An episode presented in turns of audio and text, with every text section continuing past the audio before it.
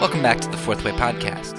Today we are going to wrap up our discussion of abortion by kind of summarizing what we said and kind of giving a big picture of what the modern scenario is like, both for the church and for the world.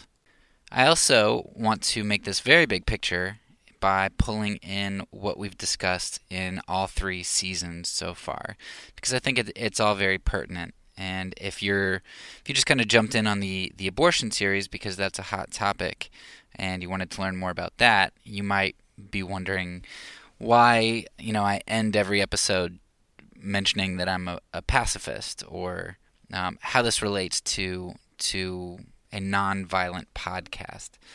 And I want to kind of pull that in a little bit more than I did in previous episodes too. So this is going to be kind of a big synthesis today, hopefully. So, interestingly, when I started looking into nonviolence and I went to the early church, I was extremely impressed to find so much written on the topic of abortion. Now, there's not a lot, but considering that we're talking about the first 200 years of church history, when there's not much written at all that has been maintained, because we lost most writings, I was amazed that we really had anything discussing abortion directly. Nevertheless, it was. And abortion was universally condemned by the church. And part of that was, I think that was twofold. The reasons were twofold there. Because the church, first of all, they saw value even in the least. They saw value in their enemies. They saw value in the pagans. They saw value in women. They saw value in children. And they just recognized the value, the image-bearing property of all humans. And so everybody was valuable, even an infant who was just born, who's a girl, and nobody wants her, or even the fetus in the womb. There was value. But, the second reason is because, it's undeniable that when you have an abortion, you are doing violence to a human being. And so regardless of whether you think some humans are more or less valuable, if you don't think that violence should be done to any human being, that significantly influences your view on abortion. And so the early church was just univocally against abortion. They were univocal in their stance, and that is again something that you just don't see the church often agreeing on something so thoroughly, but they do on the issue of nonviolence, and that nonviolence extends to the issue of abortion. And the early church put their money where their mouth was, because they would actually adopt and care for fetuses, or I guess infants who were born and left for the elements, because especially like we find sewers filled with the bones of little baby girls, because parents would, if they wanted a boy, which was more popular for a variety of reasons, but if they wanted a boy to carry on the legacy to whatever, they would get rid of girls if they had a girl. Girls were worthless. And we find sewers filled with their bones in ancient Rome. But Christians would go and they would find these places where kids were abandoned, and they'd pick them up and they'd care for them, and they became known as communities who would do that sort of thing. And I don't know I can't think of an example where this happened specifically in terms of taking care of children, but I know that the early church was also known to have commonly, if there was somebody in need, they would help them out, and if they couldn't help them out, they would go to great lengths to make sure that they could help them out. And so if they didn't have enough food, what they would do is, as a community, they would fast for a day or for 2 days, so that the food that they would save or the money that they would save, they would be able to take care of somebody in need. So this wasn't just a community who vocally decried the evils that were going on around them. It was a community that actually did something about it and was willing to sacrifice self in order to right wrongs, to bring justice. Positive justice, not negative justice. And that brings us to, today. What is our Christian community by and large like, at least here in the West? Well, we're not as focused on positive justice. We've got so many Christians in the United States. I know that in our church, there was this 1-1-1 initiative where they talked about, if there was one person in every single church who would just adopt somebody, we'd have no adoption problem. One person from each church, right? Surely we can find one person from each church. And considering that some of our churches here are mega churches, 20,000 people, those churches could provide way more than one family who could take care of one adopted kid. But we have so many kids in need of adoption today, and that's just insane that our community can't do more about it. And that's why I might have to chastise myself in the future one day, but that's why our family wants to adopt a kid. And maybe we won't end up doing that, and I'll have to come back and repent. But that's the course that we are set on, because we, whereas I used to think that this is an option for Christians to pursue, I'm beginning to see that it's more of an obligation. How can I go through life and refuse, with the vast resources that I have at my disposal? When I consider what the early church did to sacrifice, to even fast so that they could provide for needs, I wouldn't even have to fast from food. I could just fast from ordering anything from Amazon for a month, and I could give, quite a portion away. So, yeah, I think that's an obligation and something that we need to do, but our community just doesn't do it. And hopefully I'm held accountable for that. And in 5 years, somebody should ask me, where am I in that process of adopting? And I'd better be further than I was today. I'd better be putting my money where my mouth is. But it's not just our lack of willingness to sacrifice for positive justice. My Christian community is also very against many forms of positive justice. Right? Look at how we're treating and talking about immigrants. I just had a conversation the other day with a neighbor, and he was telling me how there were some Democrats saying they were going to eat babies, which was ridiculous. I mean, I fact checked it just in case, but yeah, it's ridiculous. But then all of a sudden we get into the topic of immigration and just saying, well, we can't even support our own people. It's like, are you kidding me? We can't support our own people. That is ludicrous. There are social and economic problems in this country, disparities for sure. But we can support other people with jobs and money and other sorts of things. We just don't want to tear down the unjust structures and right wrongs and self-sacrifice. We're the wealthiest country that's ever existed. And yes, we can support our own people, and surely we can support immigrants coming in. But we don't want to.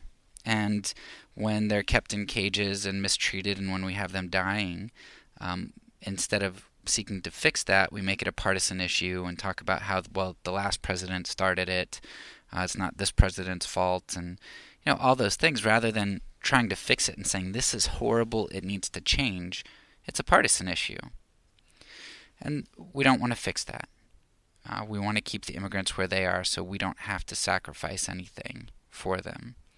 Same thing with healthcare, right? We don't care that the poor don't have access to healthcare, even though I live in Romania and a lot of Americans talk down about Romania. But I mean, even the people that they hate there, the gypsies, even the Roma there have healthcare, right? Which the Roma are looked down on way more than we look down on most of our minority groups here in the United States. Yet they provide for them there. I know that the issue is more complicated than just that, but the fact that so many Christians just are up in arms to provide people with quality care because it might cost them something is crazy. The class disparity that we have in the United States that is worse than many other developed places. We don't want to fix class disparity. We keep giving tax breaks to the wealthy because to tax them would be stealing, yet we don't think that having two coats while my neighbor has none is not stealing. Even though, is it Peter or James, talks about how if we have material resources and others don't, like that is stealing. That is a problem. That isn't Christian. That isn't love. The justice system. When we have the Black Lives Matter movement, rather than hearing what people say and rather than seeing the injustice that's done, we have to defend authorities. We have to defend systemic injustice. Even if all of the cases, even if there's another side to be heard, the fact that we can't listen to a group who's been historically oppressed and to a group who has legitimate claims, at how they're statistically more likely in the same situation to receive different consequences and different actions and retribution. I think that's a problem, but we don't want to hear it. We want to defend and we want to brush it under the rug, my conservative community. The prison system, right? We're okay with them enslaving prisoners, right? The 13th Amendment. We're okay with prisoners getting mistreated because, hey, they deserve it, right? They've lost their humanity to my Christian conservative group. They're getting their just desserts. And then war, the fact that we're so sad and disheartened when, an American's killed in an embassy bombing or something. Yet we have so many civilians that we kill in our wars that, that's collateral. And it just blows my mind with the death toll that we're willing to justify because we think we're the good guys. And we think that when we go into another country, when we invade another country and overthrow a ruler like Saddam Hussein, who may have been evil, but we allow genocides to go on in other countries because, they don't have the oil, so, we're not going to protect them. But we'll go overthrow Saddam Hussein and allow groups like ISIS to form and create power vacuums. And hundreds of thousands of civilians die. Or the atomic bombs in World War II and the way that my group is just perfectly okay with that. We've got some serious justice issues in my community. And many of those revolve around violence, right? Physically detaining immigrants and doing violence to them. I guess with healthcare it's indirect violence, but allowing somebody to suffer and be harmed. With the justice system and police brutality and locking people up and war, so much of it revolves around our willingness to do violence and our willingness to define people as enemies who are on a different level of humanity than us. And we wouldn't say that, but our actions show that. And that's where we get this statement that we hear so often against the pro-life, against the anti-abortion side, which is that we are hypocritical. We are pro-life after birth, before birth, but after birth, we're not. And we prove that. We prove that in our failure to seek justice on all things.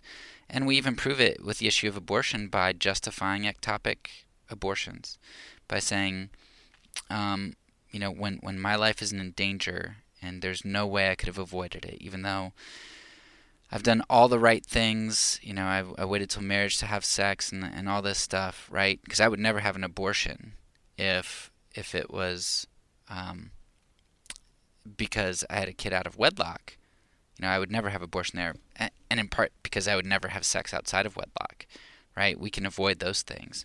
But when it's this situation that's thrust upon us and we have to prove that we really are pro-life, we're not. We're willing to abort and ectopic pregnancies. And that's because we're consequentialists. We believe that the ends justify the means in certain things. We implement a consequentialist ethic when it suits us, when we want to avoid bad outcomes. And that's what we do with Jesus' words so often. We use our consequentialist ethic to get rid of what annoys us.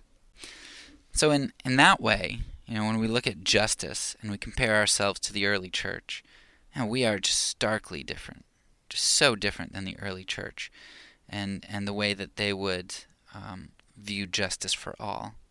We're also very different from the early church in our willingness to be coercive.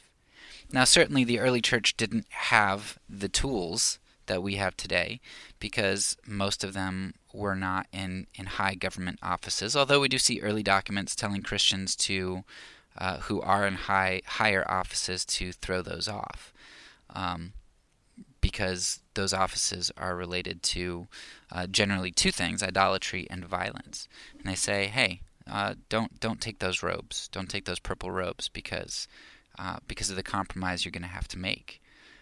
And that's so even though they didn't often have the tools of coercion, they also threw them off and they refused to use tools of coercion. I can't imagine the early church, the first 200 years, I can't imagine them forcing other people at sword point to not abort their babies or to not abandon their babies. That's not what they did. They wouldn't even defend themselves against aggressors, let alone go out and try to enforce morality by the sword. Yet that's what we do.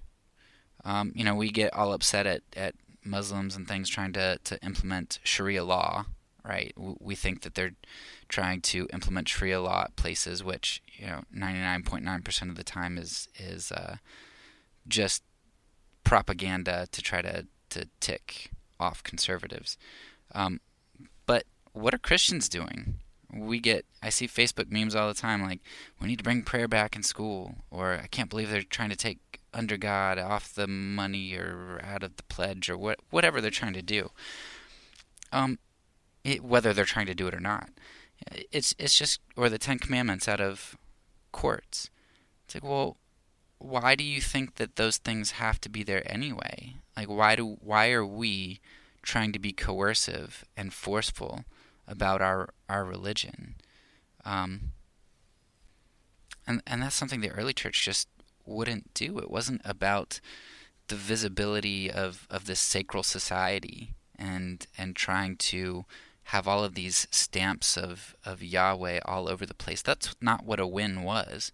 A win was when you had a community who wouldn't let a brother or sister starve, or who wouldn't let an infant die from exposure. That was a win. And wins were not brought about by force and coercion.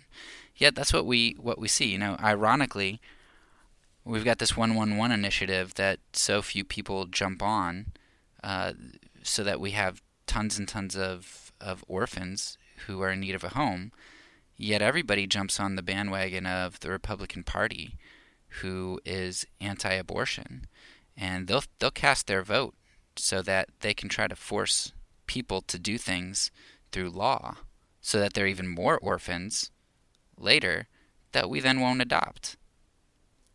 And while I would rather have people not commit abortions and I would rather have orphans than dead children, that's a problem for our Christian community, that we focus on coercion at all.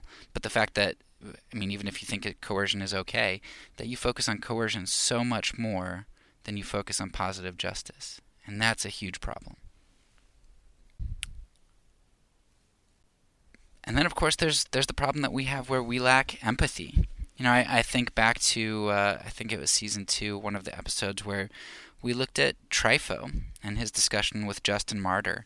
And Trypho was a Jew, and he was just astonished at what he saw of Christians, how he said that you Christians, you think that God is so holy and he's giving you these commands that you don't keep, like you can't keep them because they're so hard. Yet in your failure, you worship God for his grace to you because you think that he has grace for you. And in these commands, while you don't like adhere to the Sabbath and stuff like all of the rest of us, like you don't have these vain traditions and stuff, like at the same time, you don't disengage from society. You embrace society. And Trypho is just baffled by this. Like, how can you recognize the need to be holy, your failure at holiness, and the worldliness of those outside of your community, yet at the same time love us so much? And that's not how it works in Christianity today. It's actually the opposite, where the world sees a bunch of Christians who think they're pretty good. They might give lip service to their need for grace, but the Christians think they're pretty good, and they think that the world is utterly evil, and they retreat back to their Christian schools and their home schools, which I'm not against either of those things, but in terms of it being a lifestyle, an indication of a particular type of lifestyle, rather than homeschooling and Christian schooling being a tool used to engage the world, that's a problem. And we just lack empathy for the world. We get ourselves inside of what we think is the ark, and we leave the world out there to flood and drown. And they deserve it in our minds. We don't really care because that's on them. So I've just spent 20 minutes basically blasting my Christian community and myself for the way that we have made abortion a problem, a much bigger stumbling block for people to engage Christianity than it should be. It should be a compelling thing to people because it should be something that they see us doing something about more than they hear us saying stuff about. And that's just not the case. And that becomes a stumbling block because of our hypocrisy and because of our judgmentalism, our desire to use force to compel people to do things. Meanwhile, the world does do wrong when it commits abortion. And they do this for a number of reasons. And it's somewhat commendable in a certain sense because women have been mistreated for millennia and are still mistreated. They still there are many inequalities that we see in the world towards women. And the world, rightly, and it's good that they seek justice for women, but they do so at the expense and redefining of another group, namely children or fetuses. And while it's commendable that they want to do justice for women, we cannot redefine the value of other human beings. We just can't do that because that perpetuates injustices and creates new injustices. But that's what the world does. In order to help one group, they feel like they can or should redefine the humanity of another group. And many people know that this is what happens. I think a lot of people know that, like in their heart, especially coming out of a Christian background that a lot of people do, and you recognize the humanity of people, and you've been taught that. You may not have been shown that, so that might be what kind of causes you to move away from it. But you've at least been taught it. So in the back of your mind, you know that a fetus is a human being, a valuable human being. And if you thought about it for a second, you'd realize that taking away their rights is really problematic and leads to a slippery slope of our ability to justify the taking of other people's rights. Nevertheless, a lot of people suppress that knowledge, in my opinion, because there's this convenience factor, right? People want to believe that fetuses are not valuable, that we can dispose of them, because it makes the sexual revolution more powerful, because Now it's my body, it's my choice, I can do what I want, my actions don't have consequences that I really have to deal with. There's no obligation to other, right? It's just me. It's this individualistic mindset. And that's where we're at, right? We redefine the value of a group of humans somewhat for justice for one group of people, but also in large part for our convenience, our sexual convenience and our pleasure. Now that right there is a worldview problem, and that's not fixable through brute force. Right? That's what Rome tried to do to Christians, tried to persuade them through the sword that they should not follow Christ. It's what Christians have done from, 400 onward to a certain extent, getting worse and worse. I saw it in Mexico, where you had Catholic churches who the surrounding communities would put literal idols, not icons, idols of their local deities in the Catholic Church, because they were converted 200 years ago at gunpoint, converted in air quotes, but they didn't really convert. You can't make people do that through force. It just doesn't work. They might change their outward actions, but it doesn't change their beliefs. And that's what we're trying to do with abortion, my Christian community. So as you can see, I hope this relates very significantly to nonviolence, because if you are nonviolent, that hugely affects your view of all people. It affects your view of the unborn. It affects your view of yourself. And it affects your view of your own community and calling them out on things that need to be called out on. It also affects your view on your enemies, and it gives you empathy for people who do evil. This also relates very strongly to consequentialism and our willingness, both for Christians and non-Christians, to justify actions. For the Christian community, through consequentialism, we justify our treatment of immigration, of immigrants, of not giving people health care, of pandering to the rich, of a failure to address issues in our justice system, of treating prisoners like slaves, and of going to war. We use consequentialism to justify all of those things in various ways. The world uses consequentialism to justify the dehumanizing of a group of people. And so all of those things lead to this perfect storm of abortion, where you've got this great evil that goes on. You've got people who have a worldview issue who perpetuate that and feel like they're doing good. And you've got a group who opposes this, but opposes it in a way that is not compelling, because it's a way that brandishes the sword rather than a changed life. And as Jesus showed us, that's not how things work in his kingdom. So hopefully you've enjoyed this series on abortion, as much as you can enjoy a series on such a bleak topic. And I guess that's all for now. So peace, because I'm a pacifist. When I say it, I mean it.